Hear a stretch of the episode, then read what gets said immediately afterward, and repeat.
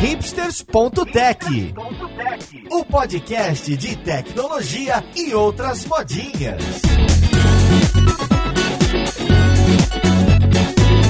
Olá, caríssimo ouvinte, seja muito bem-vindo a mais um episódio do seu podcast favorito. Esse aqui é o hipster.tech, eu sou o Paulo Silveira e hoje a gente vai conversar com o professor Silvio Meira, pois é, um, um ícone da computação, do, do universo acadêmico, do mercado de startups. Ele vai dar uma visão sobre o mercado, o futuro, o Brasil, a tecnologia e as diversas pautas que, como um polímata, ele tem aqui bastante coisa pra gente explorar. Então vamos lá pro podcast.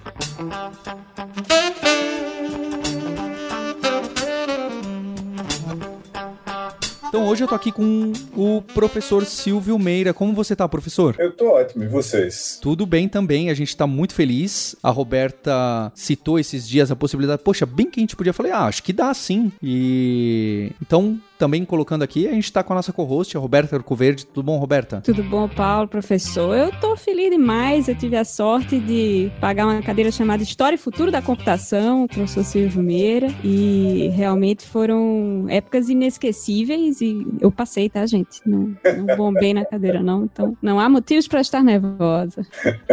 Ótimo, exatamente. Foi uma ótima aluna. E junto com a Roberta, nosso guerreiro Maurício Linhares. Oi, Linhares. Opa, tô aqui abertalhado também, né? Na, na frente da lenda, o homem que foi o exemplo, né? Lá, lá na época que eu tava na faculdade, todo mundo, to, a gente, todo mundo olhava pro Porto Digital, pro César, Silvio Meira. Eram os exemplos que todo mundo queria seguir, né? A gente queria essa coisa, esse crescimento, esse, essa coisa de empreendedorismo, startups pegar em todo canto. E lá, lá de João Pessoa, a gente vivia olhando pro que esse pessoal tava fazendo. Professor, quando a gente tava discutindo a pauta para como conversar com você e puxar, eu até falei com a Roberta, pô, será que não é um pouco chato eu perguntar, fala um pouquinho do César, da Federal, do seu trabalho como professor, porque esse você já deve estar bem cansado de contar, mas sempre tem um ouvinte ou uma ouvinte que ainda não conhece um pouquinho dessa história. Você pode resumir pra gente e colocar esses pontos principais? E a Roberta vai puxando também se você esquecer um deles. Pronto, um resumo bem rápido. É, é mais ou menos o seguinte: eu, eu saí da, da minha graduação em 77, vim direto para Federal de Pernambuco, várias razões, uh, até para voltar para o Nordeste, mas para voltar para o Carnaval, né? Eu tinha saído do Carnaval e tinha ido passar cinco anos morando em São Paulo, ficado sem Carnaval, eu voltei para o Carnaval. Aí,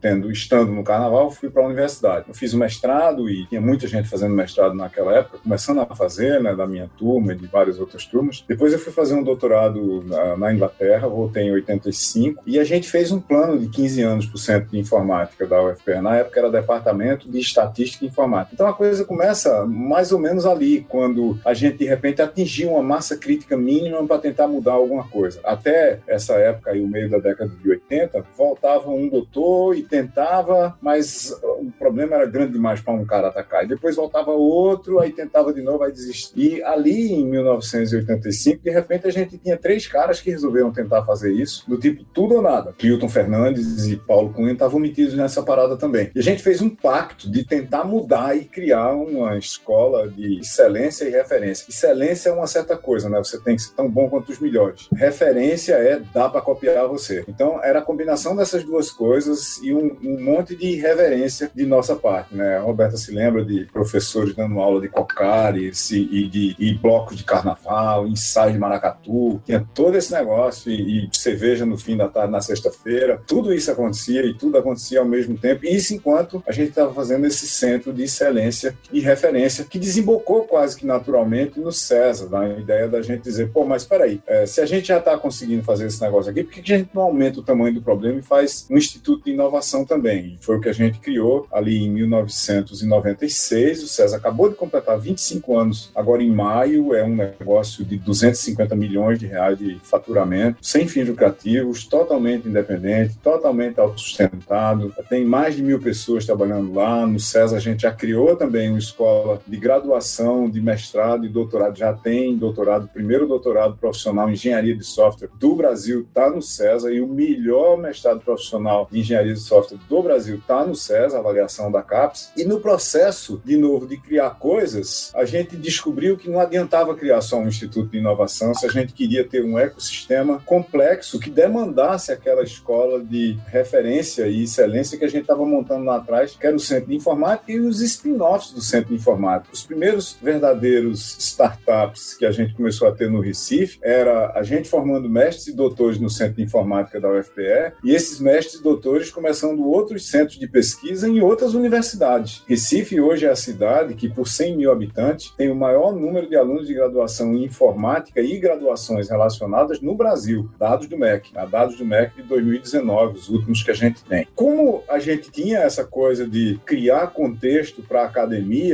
e veja, teve, tudo teve origem na academia e está relacionado a ela. E como a gente viu que o César era pouco, né, era uma andorinha só que tinha um certo foco, sem fins lucrativos, desenvolvimento regional, é, inovação para grandes negócios e assim por diante, aí a gente resolveu fazer o Porto Digital também. E no começo não era nem Porto, nem era digital, era um centro de inovação dentro da Universidade Federal de Pernambuco. Isso era uma ideia de Jirico, que eu costumo dizer que eu tive, né, que era pegar um, um, um centro de inovação e botar dentro da universidade, onde já tinha um, que era o César. O César já estava lá. É, e a gente queria botar um que tivesse mais um bocado de coisa. Quer dizer, tinha o César e a gente queria levar outros centros de inovação e empresas, startups, para junto do que já era na época o Centro de Informática da UFPE. Aí apareceu o Cláudio Marinho, que é uma pessoa que entende de cidade, de cultura, de pessoas, de urbanismo, muito mais do que qualquer um de nós no Centro de Informática entendia, e ele mostrou para a gente o poder que haveria numa ação similar que a gente queria fazer dentro do Centro de Informática da UFPE, levando empresas para lá, se a gente, ao contrário, tentasse levar pelo menos uma parte do Centro de Informática e da, o resto da academia do Recife e do ao redor do Recife para o centro da cidade. Recife é a capital mais antiga do Brasil. 1537 é a data de fundação. E tem um centro urbano extremamente precioso que é exatamente onde acontece o carnaval. Então a gente fez o quê? A gente levou, aspas, o polo de tecnologia, fecha aspas, para dentro do carnaval. Né? O, todas as grandes festas do Recife acontecem entre o Marco Zero e a Praça do Arsenal, as grandes festas, festas abertas. Né? Lá bate o coração e, e está a alma da cidade. Então a gente levou o Porto Digital para lá, essa ideia. Obviamente o César foi o primeiro a se inscrever para ir, porque a gente não ia ter um dipolo, uma parte no centro da cidade e outra parte na universidade. O César foi, foi primeiro com poucas pessoas. O César era pequeno na época, tinha 150 pessoas. Foram as primeiras 50, depois foi todo o resto. Aí quando chegou lá todo mundo já eram 200. É, isso foi em 2000. Em 2000 eram duas empresas e 50 pessoas, pouco mais de 50 pessoas. Hoje o Porto Digital são 350 empresas, 13.500 pessoas, 800 empreendedores, 2 bilhões e 850 milhões de reais de faturamento, 5% do PIB da cidade do Recife, lá no centro. É um projeto de longo prazo, é um projeto de 50 anos, meio século, vai se estabelecer mais ou menos daqui a uns 10, talvez. É, normalmente,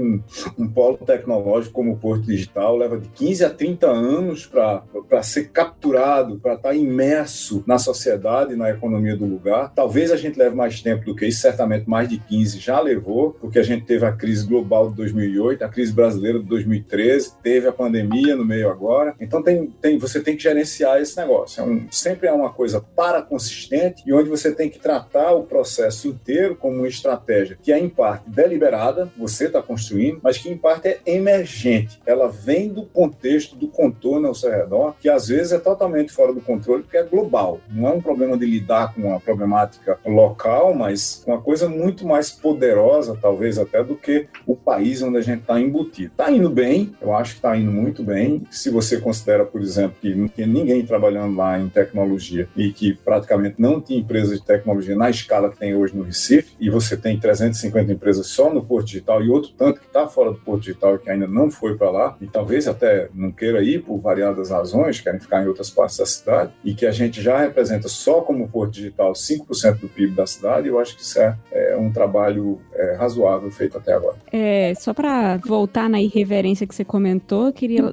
informar os ouvintes também que Silvio, lá em 2004, já era um professor que andava de patinete dentro da universidade antes de se tornar moda entre os hipsters de São Paulo. Só colete em Recife não, não, não tinha, né? Meu amigo, com o clima de Recife realmente não, não permite esse tipo de vestimenta. Eu queria só uh, voltar no. Eu acho é, o Porto Digital, para mim, que sou de Recife e que lembro como era o centro do Recife na minha infância, pré-César, pré-Porto Digital, é impressionante a revitalização daquele espaço urbano. E também é impressionante, olhando os números, 5% do PIB de uma cidade, o sucesso desse empreendimento. E a minha questão, Silvio, é como que se exporta esse modelo? Porque eu não consigo imaginar no, em nenhum município, em nenhum lugar do Brasil que isso não seja algo desejado, né? Como que a gente faz para exportar esse modelo para outros municípios também fora dos grandes centros de tecnologia hoje do Brasil, né? De São Paulo, um pouquinho em Minas, um pouquinho em Brasília. É boa essa pergunta, Roberta, porque a gente ouve entre os fundos de venture capital aqui em São Paulo, alguns sempre têm essa ideia, fala, poxa, vamos fechar alguns prédios ali no centro, inclusive perto da Praça da Sé, para, obviamente, talvez algo sem esse planejamento do Silvio de 50 anos, etc, mas vamos para lá pro centro, né? O Largo da Batata já tem alguma coisa, é, ali, a Santa Cecília, etc, também às vezes começa a aparecer, mas óbvio, é, não tem algo organizado nem perto de, de uma escala dessa. Veja,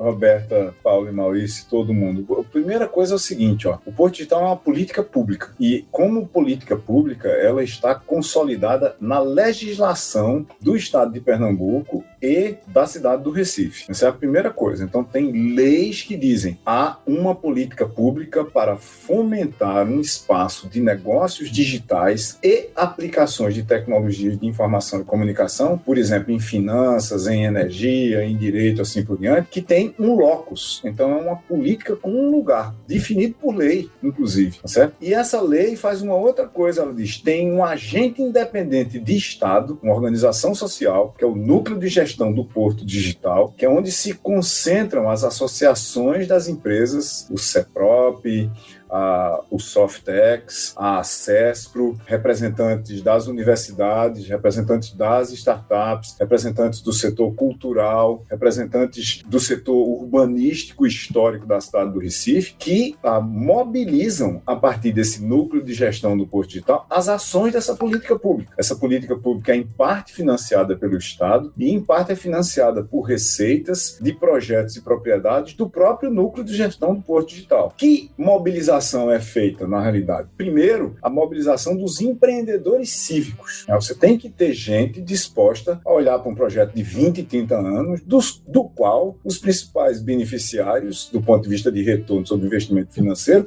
certamente não serão eles. Você tem que se doar para a cidade. A cidade precisa que alguém faça alguma coisa, eu tenho que ter minhas outras fontes de receita para pagar meus boletos. Todos nós aqui sabemos que, apesar dos humanos pensarem que eles estão no topo da cadeia alimentar, isso não é verdade. Nós somos animais perseguidos por boletos. Então, você tem boleto para pagar, você vai pagar de outro jeito. Não é fazendo empreendedorismo cívico. Esse empreendedorismo cívico tem gente que está envolvida desde o começo do processo. Cláudio Marinho, José Cláudio, Alcides, eu próprio e tantos outros de nós. Estamos lá desde o começo olhando para esses 50 anos aqui. Como é um projeto de 50 anos, e eu já tenho é, 66 e preciso de mais 30 para esse projeto, se eu conseguir ver quando ele chegou lá, eu terei 96 anos, tá certo? Alguém vai ter que me lembrar até quem eu sou. Mas, ó, você estava aqui no começo desse negócio. E eu não sei o que, é que vai acontecer, obviamente, daqui até lá. Mas, primeiro, é um projeto de empreendedorismo cívico, social, de pessoas, muitas, de diferentes vieses de entendimento da cidade, perspectivas de vida e propostas de valor. Então, tem que ter uma articulação permanente para a gente se manter no foco do que, que a gente quer fazer. O que, que a gente quer fazer? A gente tem, desde o começo, dois objetivos. Primeiro, Recife ser uma das cidades mais relevantes do mundo quando se pensar em negócios digitais. A gente já chegou lá? Do mundo, ainda não. Do Brasil, já. Isso não temos a menor dúvida, eu acho, tá certo? A gente tem que ser capaz de, com esse projeto,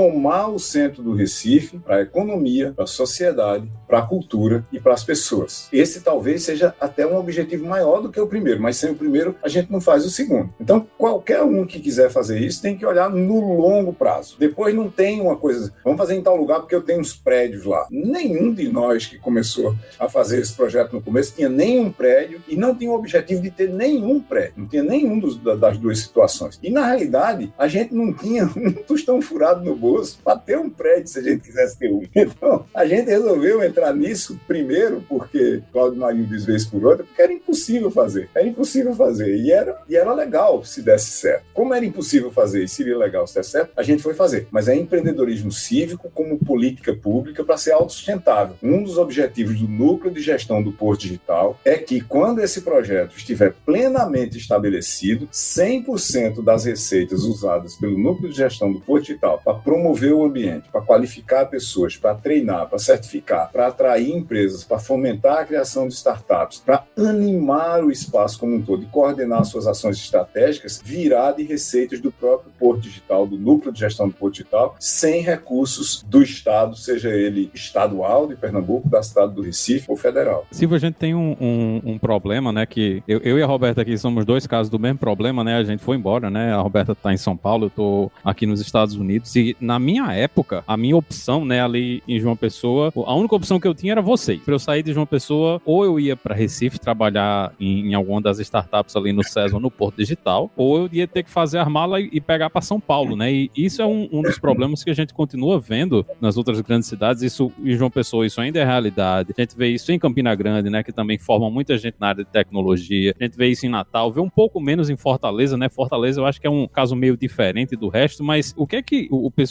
dessas outras cidades pode fazer e o que é que vocês estão fazendo para manter essa mão de obra mais qualificada dentro do ambiente, né? Não abrir todas as portas e, e todo mundo vai embora, que é o, um problema que a gente está vendo aí. Como é que a gente mantém essas pessoas no lugar? Deixa eu só falar que não é só no Nordeste, não. Aqui em São Paulo tem vários colegas que trabalhavam aqui ou que são daqui também indo para fora do Brasil e num movimento progressivo e crescente dos dois últimos anos para cá. Inclusive com startup brasileira abrindo escritório na Europa para não perder mão de obra. O último texto do meu blog é exatamente sobre isso. Está lá em silvio.meira.com. Apareçam lá que o primeiro texto ou eventualmente o segundo, se vocês demorarem a aparecer, fala sobre Pazárgadas, um poema de Manuel Bandeira, obviamente um poeta recifense, mas nacional, e aeroportos, que é isso que Roberta e Maurício estavam falando agora. Veja, uma das primeiras coisas para fazer, a gente olhar o que está acontecendo nos outros países, tá certo? Vamos lá, Maurício, para você que está nos Estados Unidos. Quantas cidades dos Estados Unidos são realmente relevantes na equação competitiva de tecnologia de informação dos Estados Unidos? Vamos falar cidades ou regiões regiões que parecem com cidades. Primeiro, o cluster do Silicon Valley, depois Austin, depois Boston, depois Nova York. Aqui, tem várias, mas nesse nível de relevância, quantas tem? Só tem essas quatro. Se você for para a Inglaterra, tem quantas? Tem Londres, Manchester, talvez Edimburgo. Se você for para a França, Paris, aí tem Toulouse, por causa do cluster aeronáutico que tem lá. E qual é a terceira? Na vasta maioria dos países que você for, não tem 20 cidades que estão, vamos dizer assim, competindo para ser locos de desenvolvimento de alguma coisa, seja lá que coisa for. Não precisa ser tecnologia de informação e comunicação. Qual é a primeira coisa que se eu estivesse fora do Recife, eu olharia? É o seguinte, o que que as outras cidades ainda não estão fazendo? Porque para quem, por exemplo, está muito perto do Recife ou muito perto de São Paulo, que é um cluster de tecnologia muito maior do que o Recife, e você resolve que você vai, aspas, fazer a mesma coisa que São Paulo está fazendo e vai começar hoje, essa é uma subida de ladeira muito difícil. Mas vamos imaginar que você olhasse para um mercado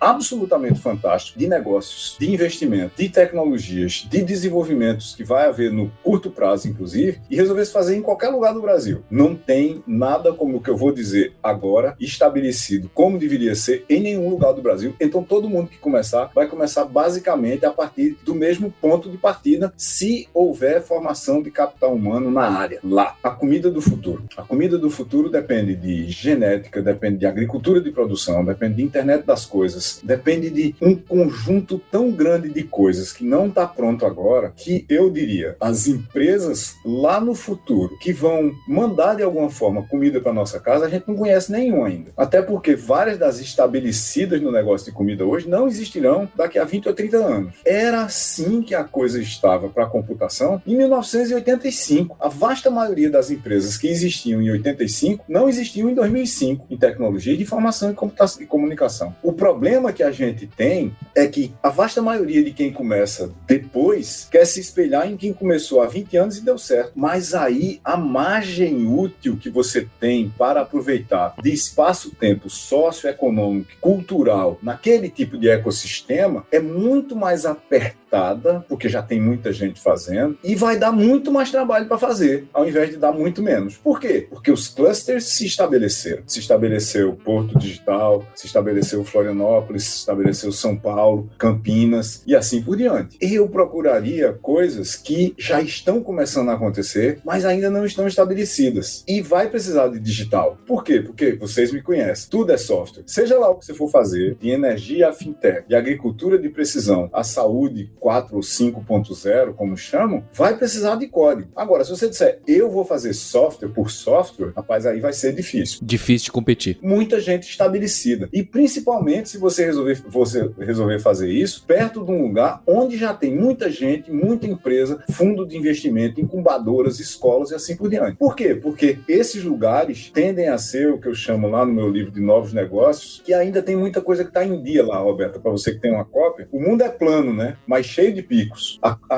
a rede aplanou muito o mundo, muito mesmo. Mas o que foi que aconteceu? A gente não viu surgir startup em, em, em South Dakota, nos Estados Unidos, por exemplo. Não tem nenhuma que eu conheça lá. E tem modos e modelos dessas coisas funcionarem que não dependem só da capacidade de formação de capital humano, dependem de muitas outras coisas. E esse, é, essa era uma coisa que eu olharia. Eu, eu não olharia para o que está estabelecido, eu olharia para as coisas que estão sendo criadas a partir de agora. Saúde vai mudar dramaticamente, comida vai mudar dramaticamente, energia vai mudar dramaticamente, moradia, métodos construtivos vão mudar dramaticamente, vão ter que mudar dramaticamente. Água vai ser um mega problema. Eu iria fazer uma coisa dessas. Todas essas coisas que você falou aí são bem misturando várias áreas. É uma coisa que eu não vejo a gente fazendo muito bem. Eu, eu não tive uma experiência boa disso na época da universidade. A gente era meio que, que só a gente isolado no canto da gente, né? A gente não conversava com o pessoal de outros cursos. E como é que a gente cria esses negócios, né? Englobam todas essas áreas e como é que a gente bota esse pessoal para trabalhar tudo junto, né? Bota o cabo da ciência da computação para trabalhar com o cabo que está fazendo é, engenharia agrícola, bota para trabalhar com o cabo que está fazendo lá em engenharia ambiental. Como é que a gente mistura esse negócio todo aí? A primeira coisa é que a gente tem que soltar as pessoas das grades curriculares, né? A gente está na, nas universidades, quase no mundo inteiro ainda, a gente prendeu as pessoas em salas de aulas que são fechadas por grades curriculares. Então, se você vai fazer computação, você faz computação. Se você vai fazer psicologia, você faz psicologia. E o mundo ao seu redor não existe. Lá no Centro de Informática, há muito tempo, a gente mudou esse negócio, criando uma cadeira que atende pelo apelido de projetão e que faz o quê? Oferece oportunidades para os alunos de informática, a partir do meio do curso, trabalharem com alunos da universidade inteira num projeto que dura um ano. E não é um projeto para criar uma startup, é para entender das outras competências que existem sendo formadas na universidade. A gente tem que trocar graduações por competências e habilidades. Não, eu tenho uma graduação em computação. Aí eu sei fazer o quê? Algoritmo. Aí aparece um problema na minha frente, eu disse, alguém tem que decodificar o problema para mim, porque se o problema é de descobrir qual é a rota mais rápida de um conjunto de, por exemplo, motos para entregar certa, uma certa coisa que vai ser montada num certo lugar a partir de partes que vêm de vários lugares e elas precisam chegar lá sincronamente, eu não sei escrever esse problema como um problema de grafos, porque alguém tem que primeiro escrever o grafo para mim. Como assim? Quando você olha para qualquer coisa de logística, você está falando de grafos. Não, você está falando de grafos, você está falando de caminhões, você está falando de motocicletas, de carros, você está falando, sabe de quê? De legislação trabalhista. O motorista só pode dirigir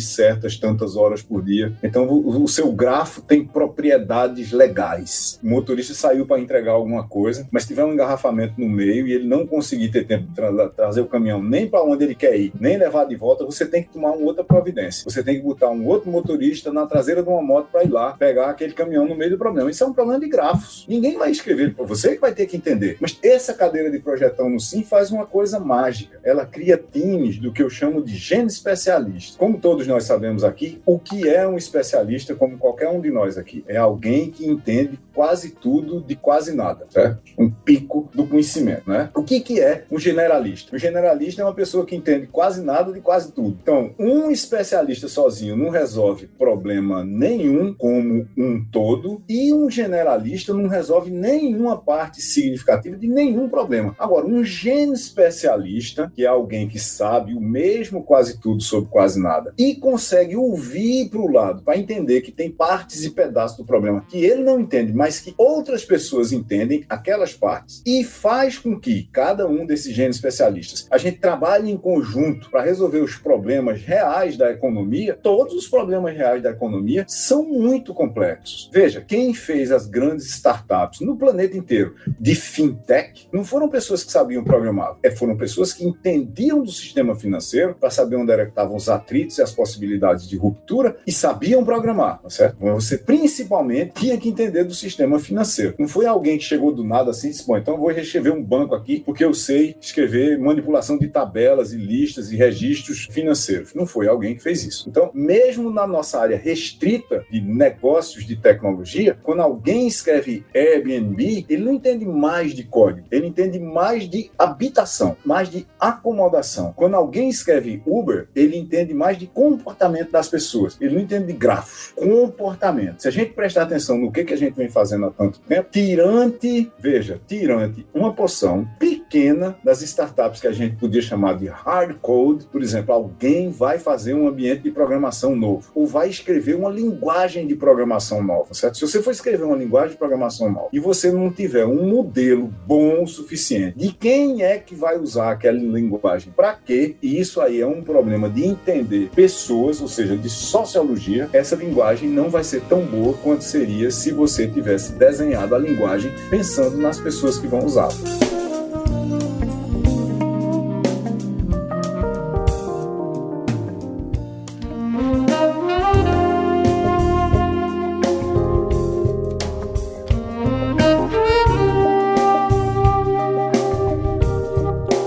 É, professor, eu gosto muito dessa provocação, porque eu, eu gosto também de um, daquele momento que o MIT trocou de Scheme para Python a linguagem lá do CS, sei lá qual número, 6001, nunca sei. E o professor Sussman fala que foi um escândalo, né? Foi um escândalo, porque os outros acadêmicos falaram: que isso? Vamos dar linguagem puramente funcional, agora você vai dar Python, que é uma linguagem mundana, né? Do povo. E ele fala numa discussão, ele fala rapidamente: olha, os problemas que a gente resolve é, mudou, porque na década lá de 80, que eles criaram o curso, sei lá eu quando, os problemas é, super técnicos ainda estavam abertos. As pessoas precisavam escrever a biblioteca do zero. O algoritmo de ordenação, a tabela de espalhamento, o Bloom Filter e tal, essas coisas precisavam ser criadas e recriadas o tempo inteiro por causa que você tinha 64 KB e etc. E ele fala: o mundo mudou e a gente está resolvendo problemas mais complexos que envolvem ligar e consumir APIs e lidar com incongruências. Ele até cita um negócio muito interessante que é: hoje em dia você consome APIs, serviços, bibliotecas que estão mal documentadas e você precisa ficar testando e você precisa ficar considerando que, peraí, se ele não me responder, se der 404, se der 500, se vier num formato que eu não tô esperando, é tanta incerteza é,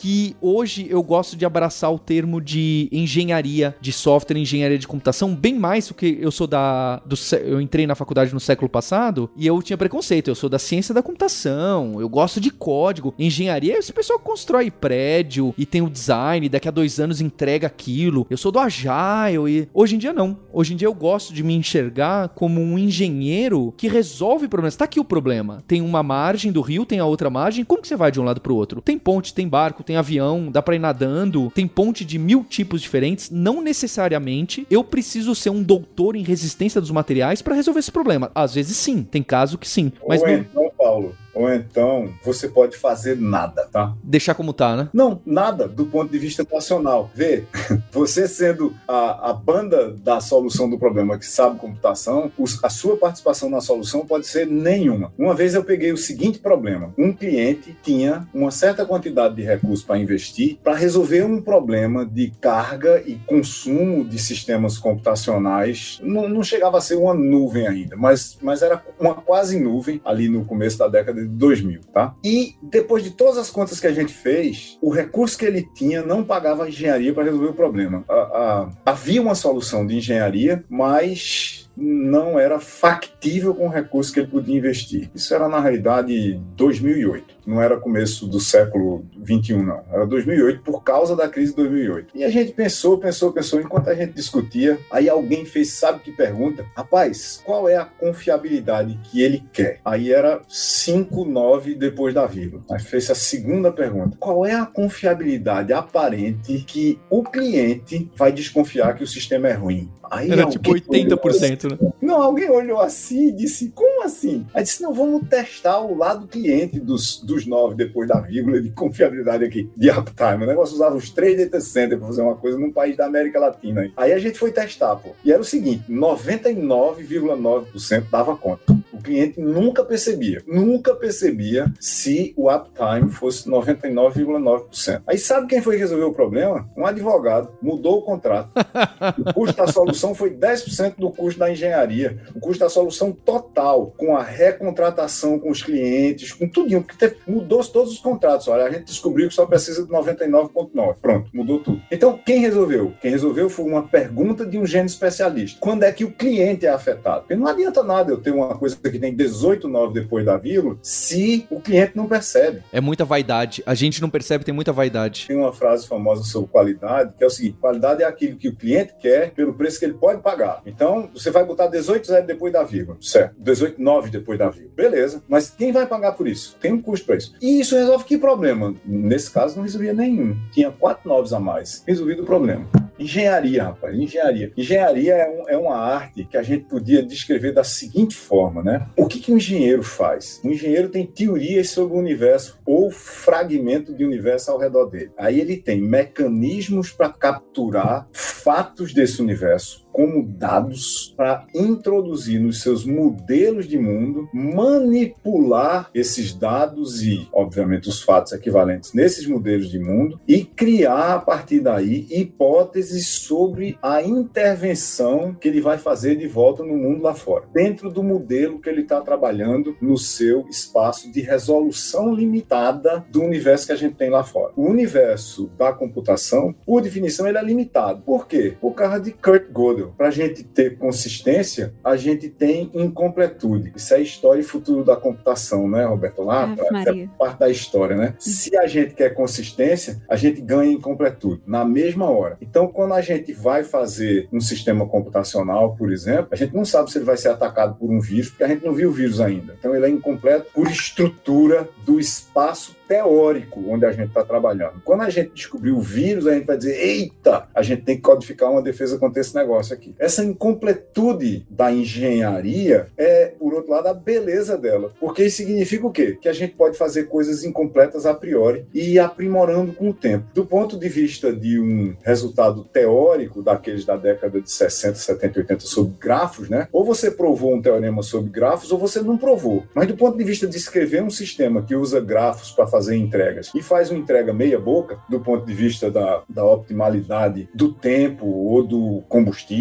ou de qualquer outro fator que você queira considerar, tá perfeitamente ok se isso resolver meu problema agora. Mas ok, resolvemos, acabamos de resolver o problema agora. Eu estava antes do, do, podcast aqui, eu estava num problema aqui que foi resolvido para 4, 4x, não vou dizer o que que é, tá foi resolvido para 4. Aí alguém perguntou, mas e se for em 400? Se for 400, não tem solução. Aí eu disse, ó, não é que não tem solução. É que se você tentar escalar essa solução de 4 aí, botando simplesmente mais capacidade computacional, você não vai conseguir pagar a conta, ela não fecha. Mas vamos abrir esses outros livros aqui, ó. Pega essas referências aqui que tem soluções. Ah, mas é muito mais difícil de implementar. Sim, mas bora estudar, né? Engenheiros estudam o tempo todo, assim como médicos, assim como filósofos, assim como sociólogos, né? Se o sociólogo estivesse só estudando o Egito Antigo, o que era que a gente ia saber sobre o que aconteceu no Brasil no século XX? E a gente não ia entender a pandemia. A gente tem que estudar o tempo todo e mudar nossas teorias o tempo todo também. Agora, algumas delas são leis, tipo consistência ou completude. Aí a gente não consegue mudar. Eu queria muito ficar nesse tema de aprendizado, porque, primeiro, que eu acho que é uma coisa que está mudando a educação, e especificamente a educação de tecnologia, embora tenham coisas como Gödel que não mudem, as partes históricas e as leis, elas são consistentes e perenes, mas recentemente estava. Sempre que eu converso sobre faculdade, sobre. Porque hoje a gente trabalha com muita gente que não fez, que não tem esse uh, background acadêmico e que ainda assim são excelentes programadores e não precisam ter mesmo uh, esse, essa história, mas eu tenho e eu sempre advogo a, favor, uh, não como um requisito né, sine qua non, mas como interessante, ou, ou pelo menos foi interessante para mim, porque eu aprendi a programar na faculdade, eu não sabia nada de programação antes de entrar na faculdade, mas também porque muita coisa do que eu aprendi lá meio que fica, que, que muda a minha forma de pensar. Colaboração, uh, até coisas como cálculo. Eu uso cálculo no meu dia a dia, eu ainda sou programadora. Não, não uso. Mas,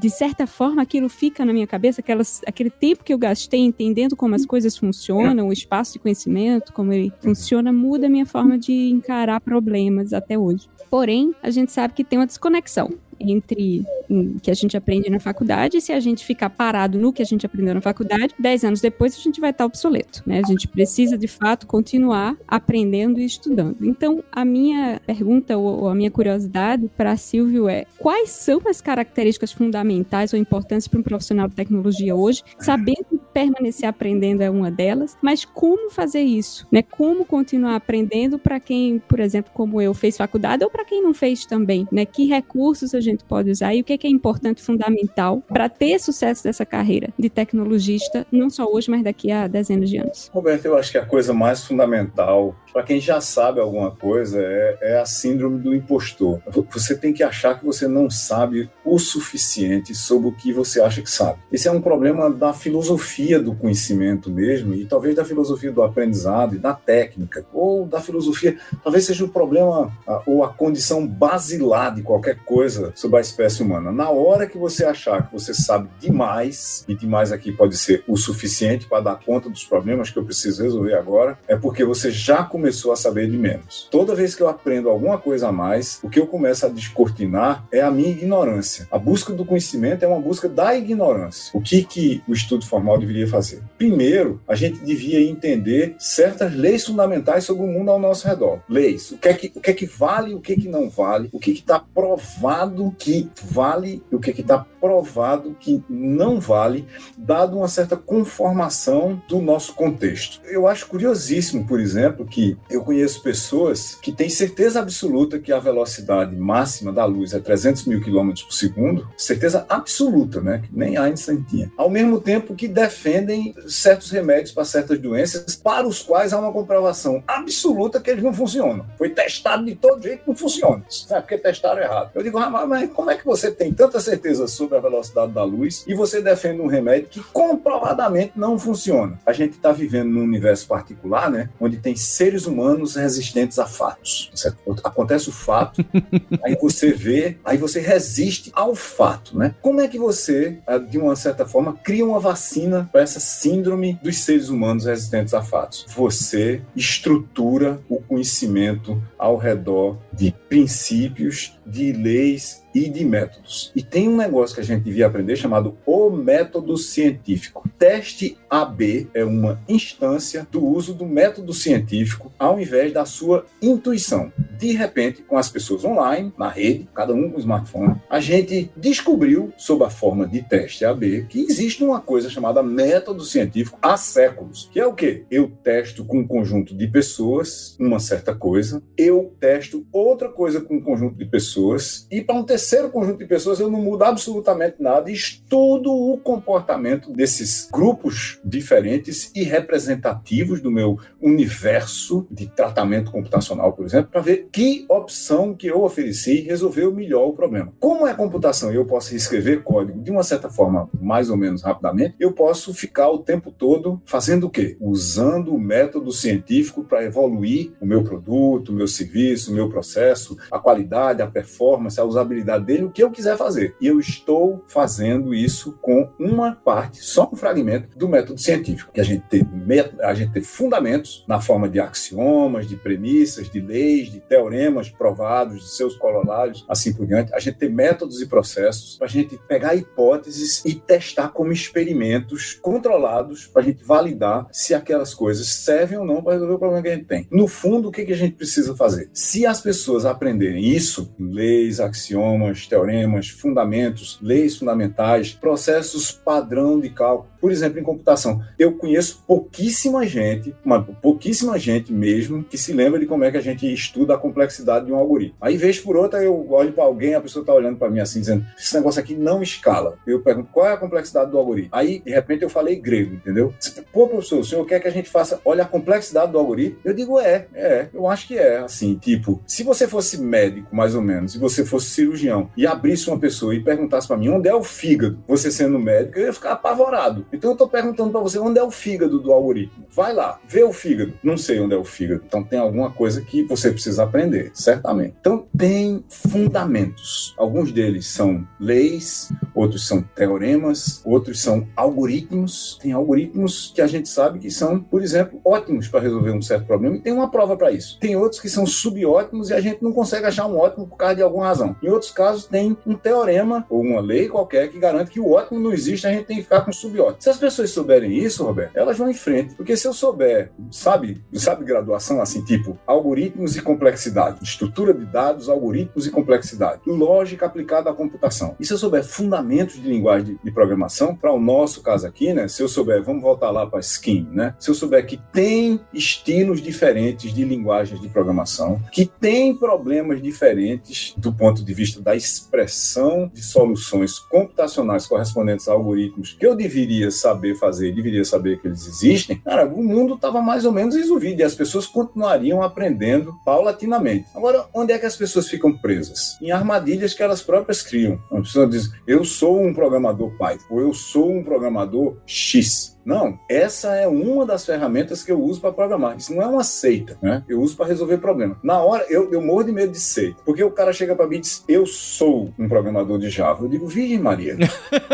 Porque eu já fui, olhando para essa hora, eu já fui um programador COBOL. Imagina se eu, se eu chegasse assim: o mundo é COBOL. Eu nunca teria mudado, né? E quando você acredita, você olha assim diz: então agora eu sou um programador ballerina, minha atual linguagem de estimação. É uma linguagem para programar a rede. Fantástico. Enfim, o computador é a rede. A gente, APIs por todo lado, plataformas, microservices, e a gente pode programar a rede usando Ballerina. Absolutamente fantástico. Mas não, essa é uma das ferramentas da minha caixa de ferramentas. Tem um monte delas lá. Se eu for, por exemplo, olhar para um universo de dados na minha frente, criar um gráfico, um gráfico sobre isso, nos próximos três minutos eu vou usar R. Qual é o problema que tem? Eu vou pegar Ballerina e criar um microserviço não sei aonde, para pegar, chupar uns dados com uma complicação danada, né? Não. Caixas de ferramentas. Engenheiros têm caixas de ferramentas. Eu gosto também de falar, esse dos algoritmos, professor, tem. Às vezes eu vejo um pessoal, né, 20 anos, incrível, sobe ali em Node.js, não sei o quê, um clone do Spotify em 5 minutos, você fica só olhando, né? Falando, nossa, esses componentes visuais, incrível. Só que aí você vai fazer qualquer pergunta que ele tá fazendo um for para buscar um elemento que podia estar tá numa tabela de hash ou numa, numa array associativa e a pessoa não sabe distinguir quando tá ocorrendo uma iteração ou quando tá ocorrendo um, um, acesso aleatório de tempo constante. E aí tem, eu vou dar o braço a torcer para esse pessoal também, é que hoje em dia, às vezes, o, o, poder computacional é tão grande que iterar uma array de 10 mil elementos pisca, né? O wall clock não é, é tão baixo o time que a pessoa nem percebe que tá lento, né? Só que... Pois é, Paulo, mas veja, aí a gente tem um efeito que é o seguinte, tem, tem duas coisas que eu, vou, que eu acho que vão acontecer aqui no, daqui pro futuro. Primeiro, vai ter muito mais gente programando. Médicos, sociólogos, filósofos, todo mundo programando. Advogados, todo mundo programando. Mas para esse todo mundo programando, o que, é que a gente vai fazer? Vai precisar ter? A gente vai precisar ter ambientes de programação e infraestruturas conceituais representadas nesses ambientes que permitam que, esse, que essa coisa que você acabou de descrever aí não aconteça. Eu vou ter que ter um certo número maior, eu não acho que é muito mais, mas mais gente programando fundações para muito mais gente poder programar aplicações. Tá? E aí, se eu tiver as fundações mais ou menos como Legos, se você for fazer uma certa coisa, eu tenho um algoritmo espiando para você dizendo, ei, não é assim não. Certo? Para esse caso que você descreveu aí, a gente certamente pode fazer isso. Eu estou vendo o código aqui. Eu posso olhar e dizer, cara, ó, esse teu loop aí é caro demais. Ou então eu posso fazer, sabe o quê? Penalizar ele por excessivo gasto de energia. Eu estou lá no conselho da CIT agora e uma das discussões que a gente tem na CIT agora, sabe qual é? É qual é o gasto energético dos algoritmos que a gente escreve. São cinco 5 mil Caramba. pessoas escrevendo código, tá certo? Dependendo de como a gente escrever código, a gente é uma das causas do aquecimento global. Então, no ISD, responsabilidade ambiental, social e de governança da CIT, tem o gasto de energia do código da gente. Você tem que olhar para o seu código e dizer, será que esse código gasta a menor quantidade de energia que poderia gastar? Por exemplo, será que um resto não resolve o problema? Se resolver, pff, acabou,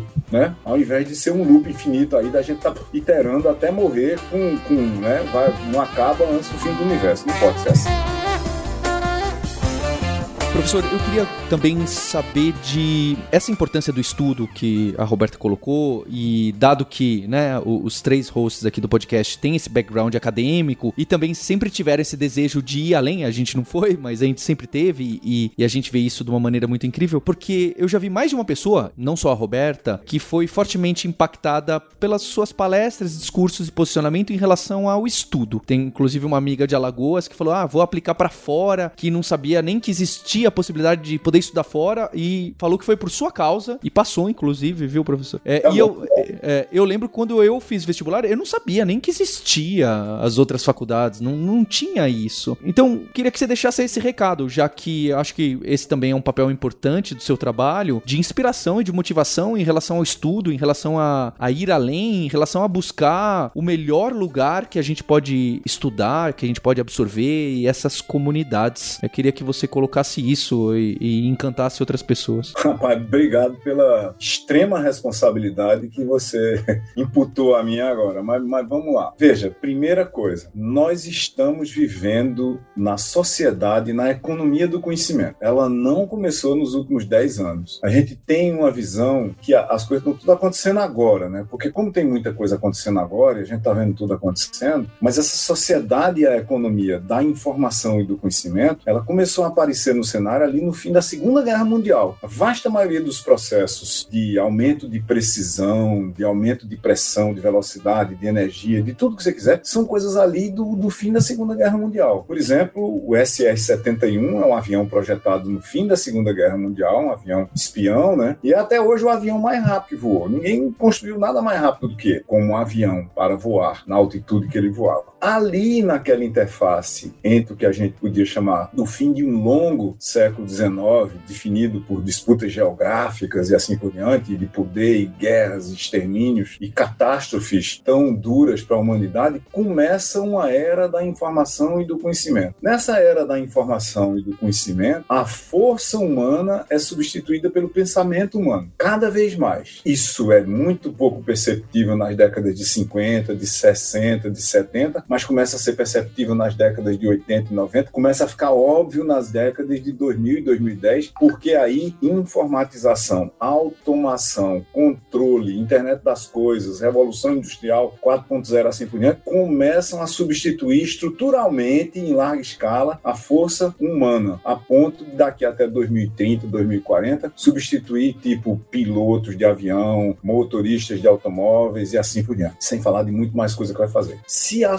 sociedade e a economia são do conhecimento, as pessoas que aprender o tempo todo porque conhecimento é uma coisa em rede. Na hora que alguém em algum lugar descobre alguma coisa, eu não posso ignorar que aquela coisa, aquele conhecimento novo, existe. Então, no fundo, uma parte significativa do meu trabalho passa a ser aprender o que é mais apropriado trabalhar. Então, um loop aí, né? Deu uma recursão que não tem ponto fixo nesse caso. Então, eu tenho que trabalhar o tempo todo, aprendendo a trabalhar o tempo todo. Quando a gente decodifica o nosso trabalho aqui de coders, 40% do trabalho de coders globalmente é aprender o que fazer, aprender as ferramentas com que fazer, saber diferenciar aprendendo o que que tem que ser feito hoje que não poderia ser feito ontem. E o que, que era feito ontem que tem que deixar de ser feito hoje? Desaprender coisas. Aprender, desaprender, reaprender. Para a gente fazer isso e fazer isso de maneira estruturada, com alta eficiência, gastando a menor energia possível e com alta eficácia, resolvendo da melhor forma e dando as melhores soluções para os problemas que a gente tem, a gente tem que se estruturar, a gente tem que ter bases para fazer isso isso. Essas bases são adquiridas normalmente nas boas escolas. Normalmente são adquiridas nas boas escolas. São ainda melhor adquiridas em escolas que casam o aprender teórico sobre as fundações com o aprender prático sobre os problemas que ferramentas criadas sobre as fundações resolvem. Quando a gente casa essas duas práticas, a prática de aprender com a prática de resolver problemas, que é o que a gente está fazendo hoje na Cesar School,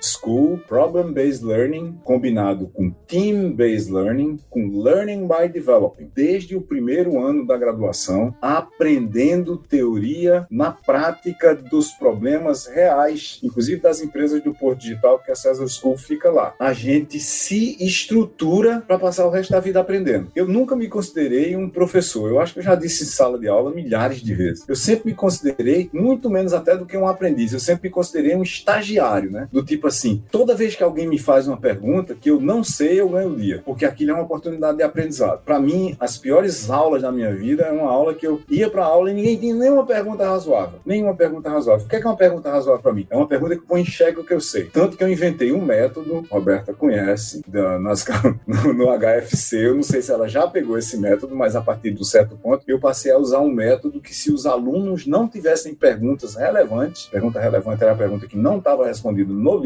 tinha prova. Então os alunos tinham que estudar para não fazer prova. Cara, essas foram as melhores cadeiras da minha vida, porque as aulas se estendiam, tinha duas horas de aula, normalmente numa quarta-feira, e era de 10 às 12 da manhã, e a aula ia para uma hora da tarde, uma e meia da tarde, porque as pessoas tinham trabalhado dramaticamente a semana inteira para ter uma pergunta única. E a pergunta valia a pena ser debatida, né? Tinha um professor que dava aula logo depois, que às vezes ele chegava e ficava lá na porta olhando assim. Aí tinha dia que ele sentava, você sentava e disse: tá tão bom que eu não vou dar minha aula que era para mesma turma. Mas veja, a gente tem que se estruturar para aprender. E você se estrutura para aprender nas melhores escolas. Quando você faz um mestrado, você começa a descobrir coisas que você não sabia fazer na graduação. E quando você faz um doutorado, aí você chega num ponto, se você fizer um doutorado bem feito, não que você se tornou especialista em algum assunto, mas se você se tornou capaz, por causa da estrutura filosófica que você adquiriu, para tentar aprender qualquer coisa de uma maneira estruturada. Isso não significa que você vai aprender. Você pode ter dificuldades, por exemplo, se você é de matemática e lógica, com coisas de biologia que você não tem conhecimento fundamental que vem da graduação. Mas você tem o arcabouço estrutural do ponto de vista de conhecimento para tentar aprender qualquer coisa. Então, um PhD em alguma coisa, que é uma sugestão que eu dou para muita gente fazer, é alguém que chegou num ponto, se fizer numa boa escola, com um problema relevante o suficiente,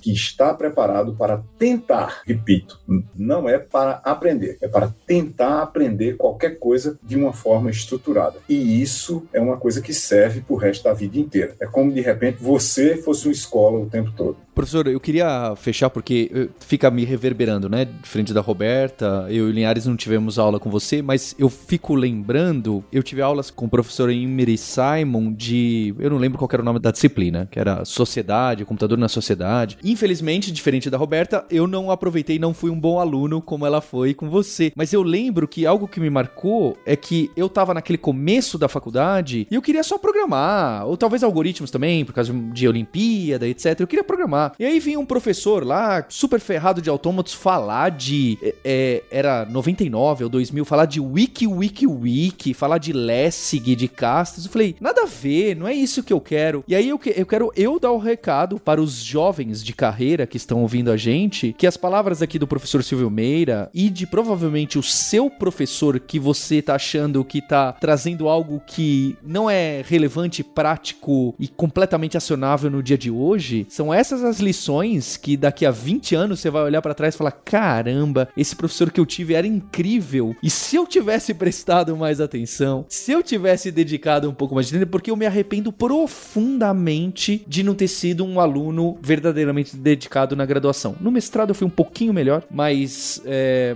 então eu me arrependo muito da oportunidade, o privilégio, né, de faculdade pública, universidade que eu tive, poucas pessoas infelizmente têm, e que deveria ter sido melhor aproveitado com a reflexão, porque Assim como você que bebe nas fontes, você colocou muito bem, não é? Você está estudando tudo que as pessoas estão vendo e trazendo isso para as outras pessoas. Então, que fique aqui essas provocações para quem está ouvindo a gente, para essa importância do estudo que reflete o nosso verdadeiro, né, o conceito do nerd que quer entender como que as coisas funcionam por trás. A gente não está satisfeito como usuários de tecnologia, como usuários do telescópio, do computador, do celular. Mesmo que a gente não consiga entender, que foi o que o professor colocou aqui, a gente quer entender, a gente quer estudar, a gente quer aprender. Isso já é um passo gigantesco. Se a gente vai entender ou não, se vamos ser grandes cientistas ou não, aí é um outro detalhe. Mas essa, esse driver, eu acho que é, é incrível para nossa vida, não só profissional, para o nosso eu. Deixa eu completar uma coisa para você. Não se arrependam do que vocês não aprenderam. Se arrependam se vocês daqui para frente virem a oportunidade de aprender e de aprender mais e mais profundamente, mais teoricamente a gente aprender a teoria das coisas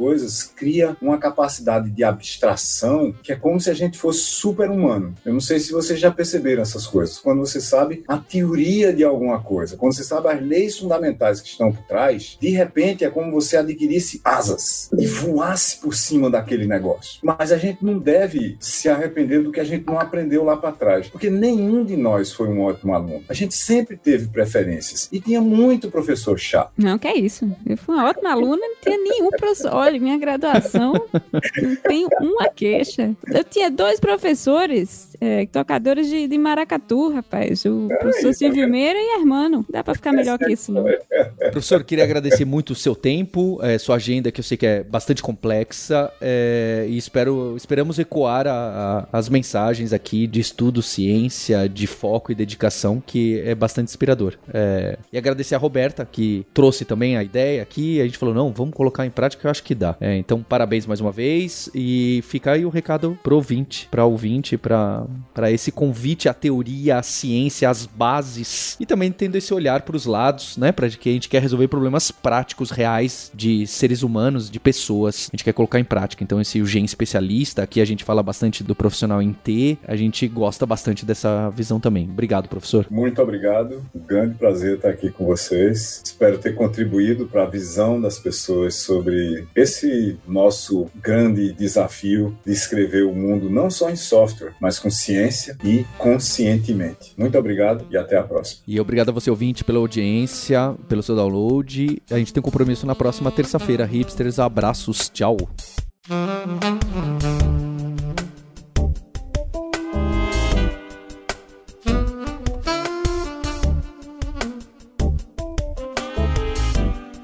E o universo de conteúdo da Lura está sempre se expandindo, é o Alura Verso. Para você fazer parte, não deixe de se inscrever lá em alura.com.br/barra imersão. É uma newsletter que eu pessoalmente escrevo com todo o aprendizado que o time está me trazendo, que vocês estão trazendo e a gente está enxergando no mercado de trabalho, na ciência, na tecnologia, como que as coisas funcionam. Então é muito do que nerds, hipsters e devs gostam e tem um interesse genuíno para saber como que está funcionando e o código que está por trás das máquinas. Vai lá se inscrever e aproveita para ajudar na expansão desse Alura Verso. Indica esse episódio do podcast para um colega, para uma amiga que vai fazer a diferença para essa pessoa.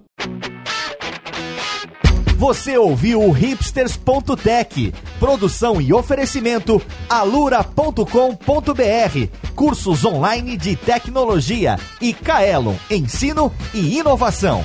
Edição Radiofobia, podcast e multimídia.